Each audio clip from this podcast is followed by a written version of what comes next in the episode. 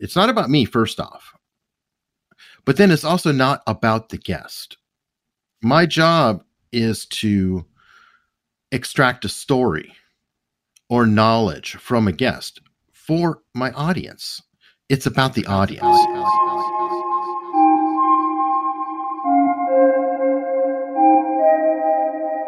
Well, hey there, Pod Tractors, and welcome to another episode of Pod Sound School, where we help you get the best possible audio for your podcast, and we help you to find the audience your ideas deserve.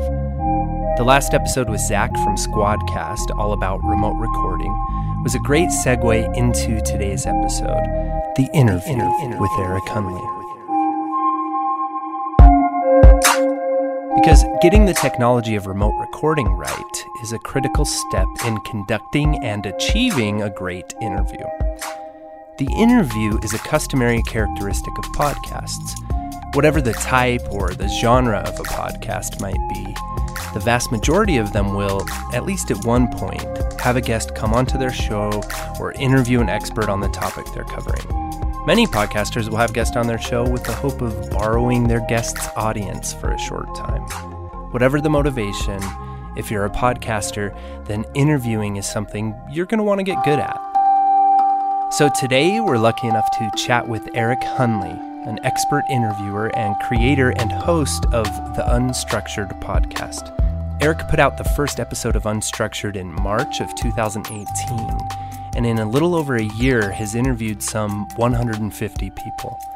As the name Unstructured suggests, the approach of his interview podcast isn't constrained to one topic. Rather, Eric has a fascination with various colorful people who have lived the life less ordinary. His unique style of interviewing is marked by extensive research and carefully listening to his guests.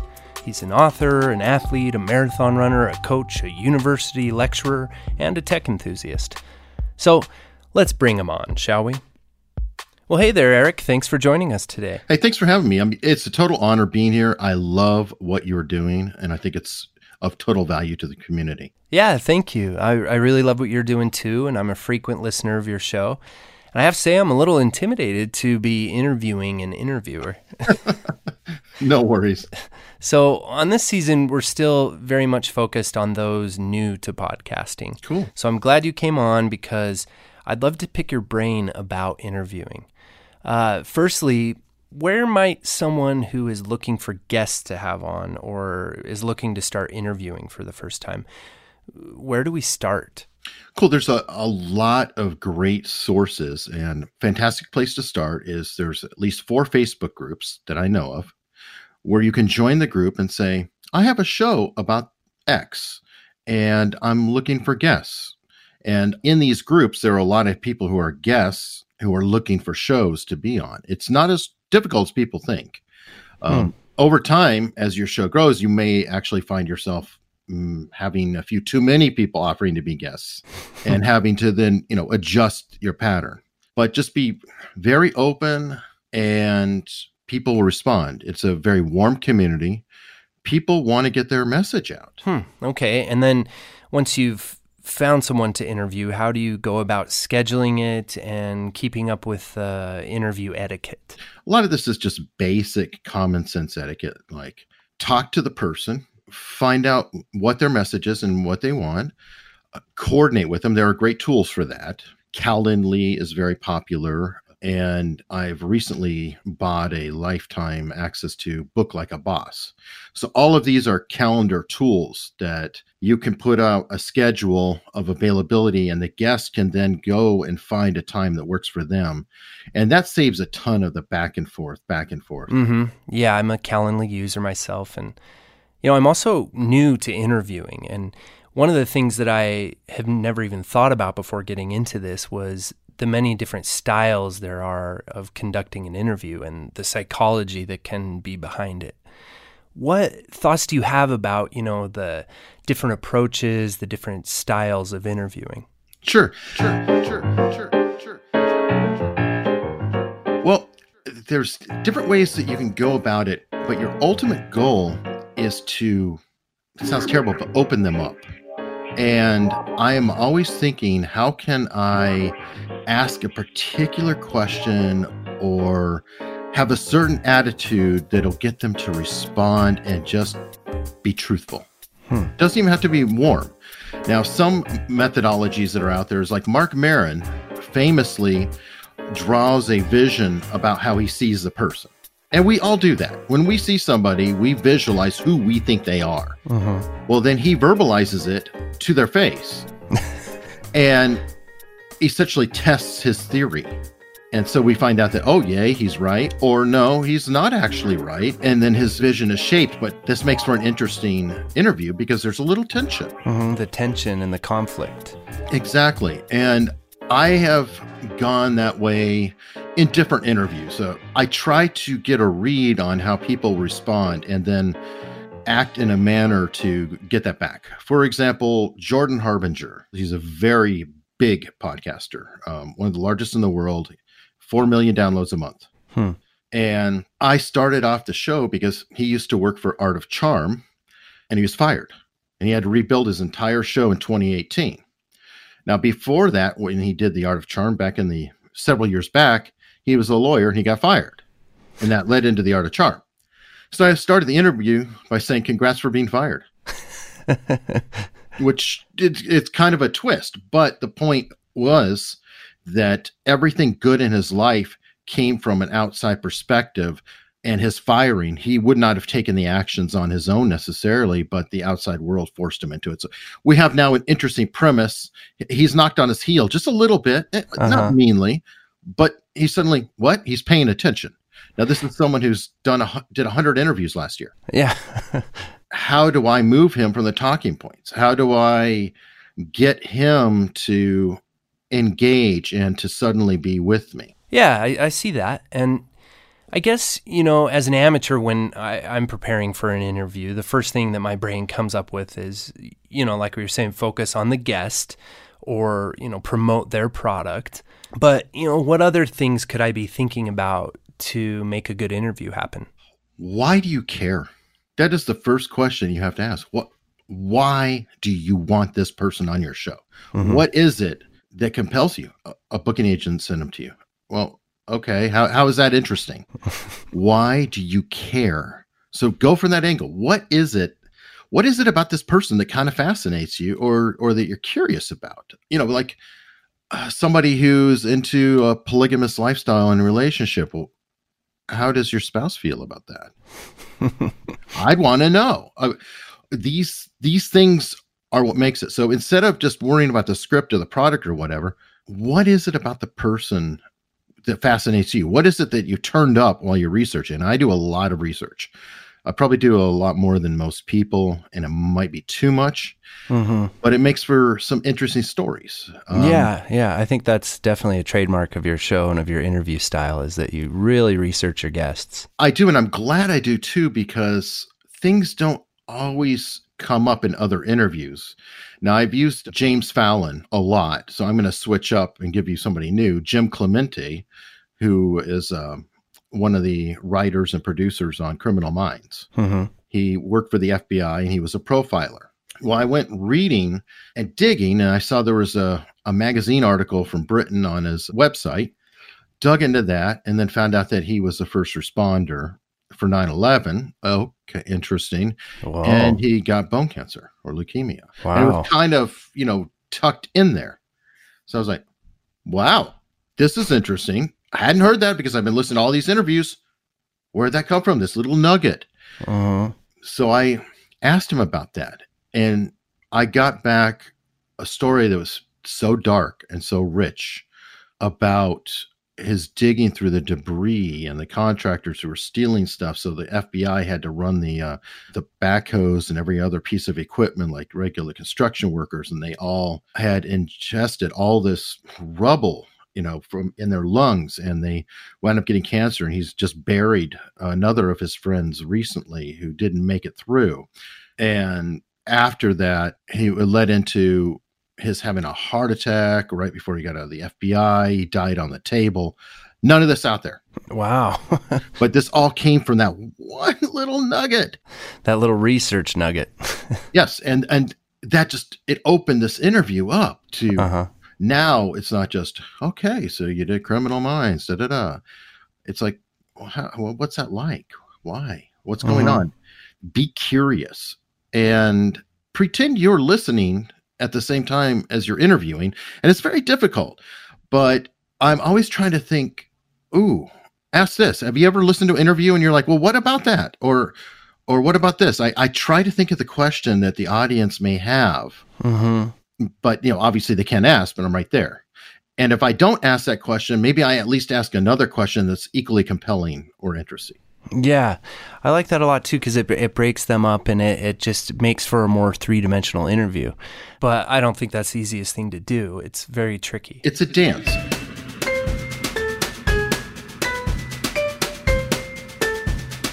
It is a very difficult dance in your mind. And people, I think, take it for granted and even I may have a little bit like, okay, I just need to have a list of questions and I just need to ask things. But when you're in the middle of it, you're you're spinning a lot of plates, especially by yourself. That's why you'll find some of the co-hosted shows to almost be more effective, or they can be at times, because while you're thinking or crafting the next question, your co-host is talking. But when you're by yourself, like you are right now, and you're feeling this, mm-hmm. you're having to a think of what your next question is going to be B, are you on track? C, wait, I'm talking right now, so you've got to actually be listening to what I say mm-hmm. while you're formulating and planning all these other things.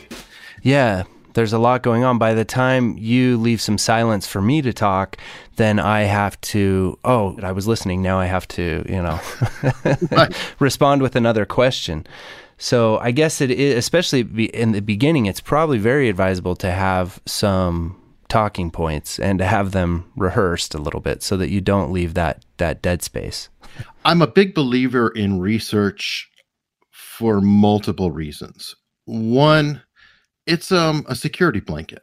The fact that you have you know list of questions to ask that you've really spent some time on, you've paid attention to what they've said, so you actually know who they are to a, a pretty good degree. We need to circle back because there's a problem with that too. Another thing that is important about it is I feel like it respects your guest. Mm-hmm. There is nothing more satisfying than if a host asks you a question and you're going, "Where'd you get that?" or "Wow, you dug deep. You you really paid attention. You care enough about me mm-hmm to go find this out and you'd be surprised. And they lighten up. Now they're involved. This is a cool conversation. Yeah yeah they feel heard they feel validated. It's not just uh, it's a real human connection i guess. Exactly. Now the problem i did want to circle back to that is this. Have you heard of the curse of knowledge? No i've never heard of that. Okay the curse of knowledge is i have researched this guest so thoroughly that i know everything they do that i can almost speak in abbreviations about it now you don't know anything about it though, and you're listening, and you're like, "What? I I, I don't get it," because I'm almost using a shorthand because I just know it. Mm-hmm. I have to be mm-hmm. very careful to act surprised or for things to be new to me or ask the guest to expand on something like a particular concept. Yeah, I know what the concept is, but obviously I researched it. My audience hasn't researched it. They don't have all this back research. So ah, I have to, yeah. you have to be very careful. And you'll especially find that um, you as you get to um, have friends in the community and you interview them that you know you're almost playing oh yay i'm having a good time here and stuff. And meanwhile your audience can get a little bit lost because you're you know almost doing inside jokes. Mm-hmm. And now your show is entirely an interview based show, but even for shows that aren't, when they have bonus episodes or when they have interviews, it's a great way to reach out and to reach a bigger audience and to because in for a brief window you almost share the audience of the people you're interviewing if they're nice enough to bingo. Sh- yeah. so what are some of your thoughts on on that and if you would encourage new podcasters or, or just the value of the interview? First off, you cannot expect them to actually share anything. And I have found the bigger they are, the less they share. Mm-hmm. And that seems kind of mean. Like, why won't they share my show? And I do feel that. I'm not happy about it. But I have to realistically step back and say, okay, I asked them to show up at this time and to perform to answer my questions, in a timely manner, you know, and bring themselves to the conversation. I did not say, "Can you go promote my show?" That's a different contract. So that's a covert contract in my mind, and I cannot expect a guest to automatically share. All I can do is do the best job I can, and hopefully they will enjoy it so much that they will share it. Mm-hmm. And it might not always be the most smiled upon thing to you know, harass somebody about sharing either when you're following up after the interview. Definitely not. You provide them with an easy manner of sharing. Um, you know, you can't expect them to just go, oh, and then track it all down, share everything. So send them a thank you email with a link. Here's the episode um, here's the cover art here's the picture um, here's an embedded player if you want to put it on your site. Put it all there for them lay it all out for them and also let them know i will also be tagging you on the different social medias. So it'll be easier for you to reshare. So you can even go further and have like click to tweet have a tweet pre-done for them. I just appeared and had a great interview on unstructured. Hmm. click and boom it goes out. So take every bit of the work out of it and just give them the opportunity to share. And if they wish to, they will. Mm-hmm. If they don't, they won't. But definitely nobody is going to share, or very few are going to share if you don't make it easy for them. Hmm. Yeah, that makes perfect sense. Uh, so I guess really like most things, it's best just to get started, get out there and start interviewing. Yes, and you will start to feel um, a bit more of a rhythm and uh, a pattern. And you don't have to do obsessive research like I do. You could be Larry, Larry King. Larry King is uh, someone who's just very curious. They give him the name of the person and what they do, and he just runs from that. Mm-hmm. So how does that work? Hmm. Why? What are you doing? and uh, you're a pilot. You, are you afraid you'll crash? and and what you know whatever comes to mind. But get find your style, find your voice. Mm-hmm. Great. Yeah, I think that, you know, there's obviously I could just keep picking your brain and we can keep talking for hours on this, but I think that's I think that's a good place to start.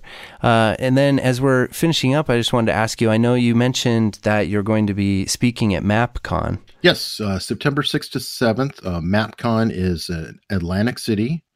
So especially those who are on the East Coast, um, please come check it out.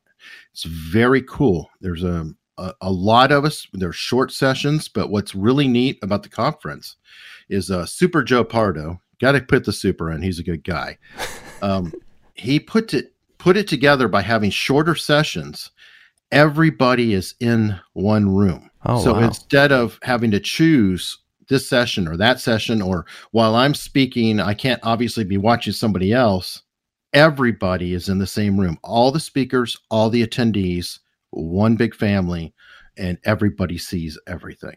And I think it's a really smart move. Yeah, that's cool. That's unique and way better because how do you choose between all the different panels at a at your standard conference? Exactly, and mm-hmm. it puts the presenters with the people. You know, it's like somebody speaking or attending. We're all podcasters. We're mm-hmm. all good people, and we need to know each other. Yeah, at all different levels. That's nice.